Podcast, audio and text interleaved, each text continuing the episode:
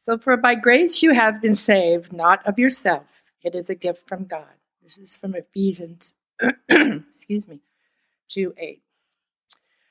I would like to start my message this morning with a preface. Um, so, as I was writing my rough draft for this message, I, I kind of did it with a heavy heart because of the what was going on, uh, the Russian attack on the country of Ukraine.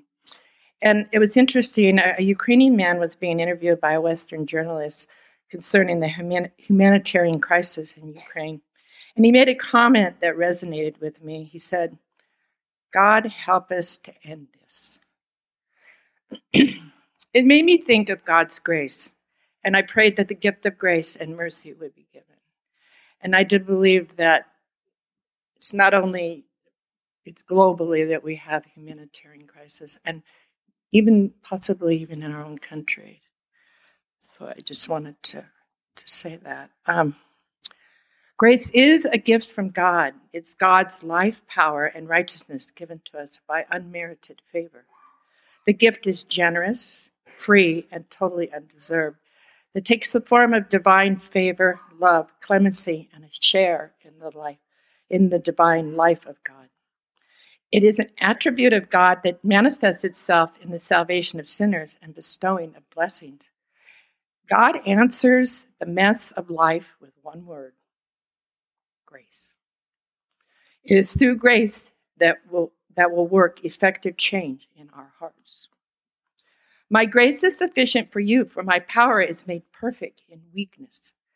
That is what God spoke to Paul after Paul asked the Lord three times to remove the thorn in his flesh. God's grace is sufficient for us also. His power is made in weakness, the same as it was for Paul. You have probably heard the word grace in different contexts. By the grace of God, we'll get through this. She has fallen from grace, referring to someone who has endured hardships in her life. Musicians speak of a grace note. A bank will give you a grace period. We talk as if we know what grace means, but do we? I am speaking about the undeserved gift of God, and it can take many forms. Did you know that grace is mentioned 170 times in the Bible? It is mentioned in the Old Testament. Jesus' death and resurrection unleashed God's grace on mankind. For the law was given through Moses, grace and truth came through Jesus Christ. This is John 1:17. The Old Testament is about law, and the New Testament is about grace. He has saved us and called us to a holy life, not because of his own purpose, not because of his own purpose and grace. This grace was given to us in Christ Jesus before the beginning of time this is from 2 Timothy 12 19. The, death, the life, death, and resurrection of Jesus Christ was not God's backup plan, his last resort, or his get out of jail free card. Absolutely everything, everything that happened between Adam's first breath and the death of Jesus was part of God's gracious plan to redeem mankind. There are many examples of grace in the Bible. Noah found grace in the eyes of the Lord. Wickedness and evil were so rampant in the hearts of men that God actually regretted creating them. Yikes. He was ready to wipe them out entirely, but there was one man who was righteous, faithful, and committed to walking with God Noah. Noah was not a perfect man, yet God chose to save his family from destruction. Grace was bestowed upon him and his family. Did you know that Abraham's fear and sense of self preservation led him to distort the truth by saying Sarah was was his sister to save himself? Did you know Sarah laughed at God when he said he would that she would give birth to a son in her old age? Then, after laughing at God, she encouraged her husband to sleep with another woman to fulfill the promise. Abraham and Sarah's lives were marked with this disbelief and disobedience, yet God remained faithful to his promise. Grace happened.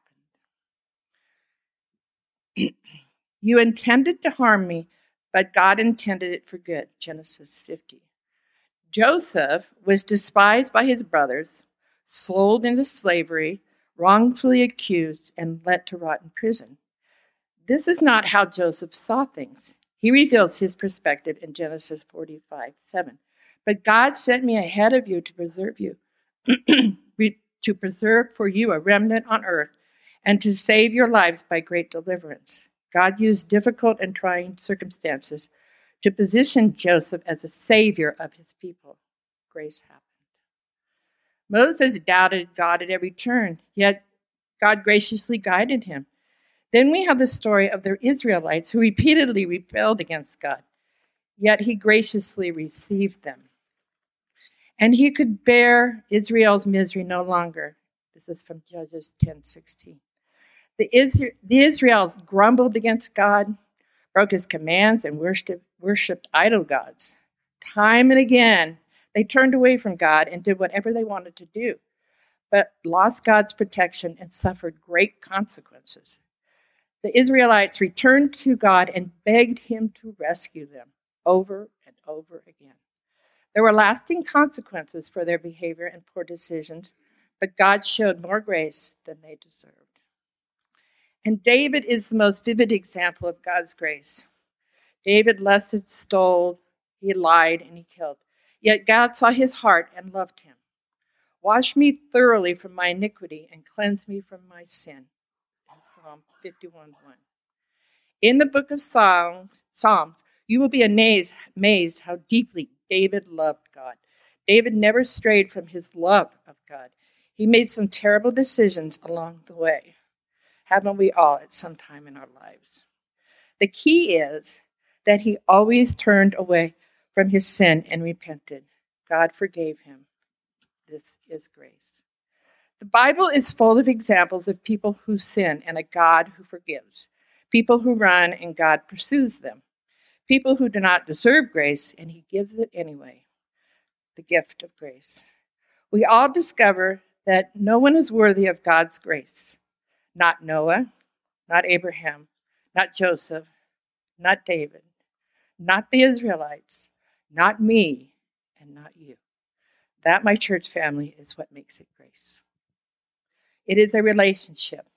It is loving someone unconditionally and giving them the benefit of the doubt.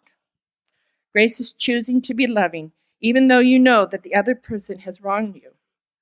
Have you been wronged or felt like you were? I have. Have you experienced grace or given it? I found it interesting that the song Amazing Grace is a story about a sinner who is saved by grace. It is a story of John. He was a member of the Royal Navy in England, a story from the eye of the storm. John mocked authority and ran around with the wrong crowd. He indulged in the sinful ways of a sailor. In his early 20s, he made his living on a slave ship called the Greyhound. John ridic- ridiculed moral behavior and made fun of religious people.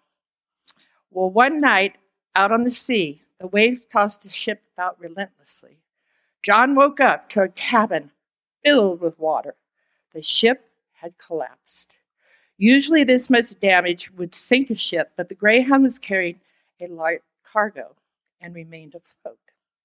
John worked the pumps for nine hours trying to keep the ship from sinking. He threw himself on the ship's deck and he pleaded with God If this will not do, then have mercy on us all. John did not deserve mercy, but he received it. The Greyhound and her crew survived. John never forgot God's mercy on that faithful day on the roaring seas of the Atlantic. He returned to England, where he became a prolific composer and you've probably sung his song, Amazing Grace. How sweet the sound that saved a wretch like me. And I believe we sang that song this morning. In John's failing health, he says he remembers two things I am a great sinner, and Jesus is a great Savior. In a book I recently read called A Grace Disguise, written by Jerry Sittser, who was a professor at Whitworth College, it's the story of actually the book was given to me by by um, my daughter's husband, who passed away um, years ago, a few years ago. But um, it's a story about how Jerry lost his wife, his young child, and a, and mother, his mother, in a head-on collision in northern Idaho. He and his other three children survived the crash. It was a very it was a catastrophic loss for Jerry. Jerry writes about how he desperately wants his loved ones back, but he also celebrates the life he has found because they are gone. He has lost, but he gained a deeper awareness of grace. That grace has enabled him to clarify his purpose in life and rediscover the present moment. moment. God is able to help us become a person based on grace and not on our performances, our accomplishments, or power. We can simply be, no matter what our circumstances are in life. We can start to have hope that life can be good. Our own tragedies can be a very bad chapter in a very good book. On November on a November evening in 2004, a 44 year old woman was driving on her way to Long Island, New York. This was in the news. I don't know if any of you remember it, but Victoria does not remember anything of an 18 year old boy leaning out of his window, holding, of all things, a frozen turkey. He threw it at her windshield. It crashed through her windshield, bending the steering wheel inward and shattering her face. The violent act left her fighting for her life. The doctors had to wire her jaw, repair one of her eyes, and titanium plates were bolted to her head. To accept grace is to accept the vow to give it. Victoria did. Nine months later, she faced her offender in court. The young man was trembling, fearful, and very apologetic. People had packed the courtroom and became enraged when they heard his sentence. He got six months in jail, five years probation, and a community service. It turns out that the reduced sentence was Victoria's idea. She embraced the young man and said, I forgive you. I want you to be the best you can be. She allowed grace to happen. Her comment was, God gave me a second chance at life, and I passed it on. I would have been consumed by the need for revenge. Forgiving him helped me move on with my life. And there was sort of an added note on that. She she found humor in all this too because she said that um, she's just thankful that a ham was she was called kind of like the, the turkey. You know, she was that's what defined her was the turkey woman. She said she's glad she wasn't um, that wasn't a ham, otherwise she would have been called Miss Piggy. Which I thought was kind of kind of interesting. She found she found humor. You know, that's just where Grace just came into her life. Just amazing that that happened. Um, I have experienced grace in my life. One of them was spending time with my mother before she went to her heavenly home. It's a gift of grace I will never forget. Another moment is when I went to visit my brother in California. We had not been close for many years, and this is a burden I carried for, for a long time. Experience the joy of re- reconciliation was a gift from God. I took so much for granted. God bestows grace upon us. Thinking about another moment of grace I experienced just recently, a package we were expecting for arrival mistake, mistakenly went to a neighbor's house three miles away. My neighbor called and said, I have your package, but I have no way to get it to you. So, for some reason, I decided to walk. and this was during mm, this last winter. We had a major we had made had a major alter, altercation with him a few years ago over an easement dispute. I I had been bothered by the thought that I should forgive him for his actions, but never had the nerve to do it, and time just passed on. I decided to retrieve this package, walking in the snow. And on my walk, I gave praise to the Lord for such a beautiful sunny day like we have today, and that it was not bitterly cold. I got to my destination, and my neighbor greeted me at the door, and I uh, greeted me at the door. I took the package, and I said, I apologize for the misunderstanding concerning the road. He gave me no reply. I carried the pack, back the package, holding back the tears. Remember what Pastor Dave had said in one of, one of his talks. Is there someone you need to forgive? I felt the heavy burden lifted from me. I believe grace happened to me that day. Another example of grace is when Greg and I lost Greg and I had lost our home to a fire. This was several years ago. The love and support we received from this church family and the friends was amazing. How can we live in grace? We can surrender, we can sacrifice and forgive, we can cultivate faith and trust, and serve with compassion. Be thankful, be a blessing, and be kind. I see many examples of grace in our church. It warms me heart, warms my heart. And I thought about the soup kitchen. That's such an act of grace that we have here at our church. And then we have many other acts of grace that that really it does. It really warms my heart. And one other example uh, that I feel like I personally experienced grace is on our trip flying home from Florida. Greg and I experienced a moment of grace after taking four flights across the country, which it was um, between the weather and other factors, it was quite an endearing thing to do. But anyway, we arrived in Spokane at one in the morning. We decided it was best to get a room at the motel in Spokane. I was so tired and weary and hungry from the extensive travel. And when we got to the motel, the gentleman behind the, the counter offered us snacks. And I just thought, grace was bestowed upon us, the blessings. It's so nice to be blessed. I would like to conclude with a poem by Annie Flint. he giveth more grace when the burdens grow greater. He sendeth more strength when the labors increase. To added affliction, he addeth his mercies to multiply trials, he, he's his multiplied peace. When we have exhausted our store of endurance, when our strength has failed ere the day is half done, when we reach the end of our hoarded resources, our Father's full giving is only begun. His love has no limit, His grace has no mercy, mercy, no measure, I'm sorry. His grace has no measure his power no boundary known unto men. For out of his infinite riches in Jesus, he giveth and giveth and giveth again. Be kind, be gracious, and pray for those who need God's grace and mercy. Um, I'd like you to join me in prayer. The first prayer is uh, one I heard from my granddaughter, Ari. She's eight years old.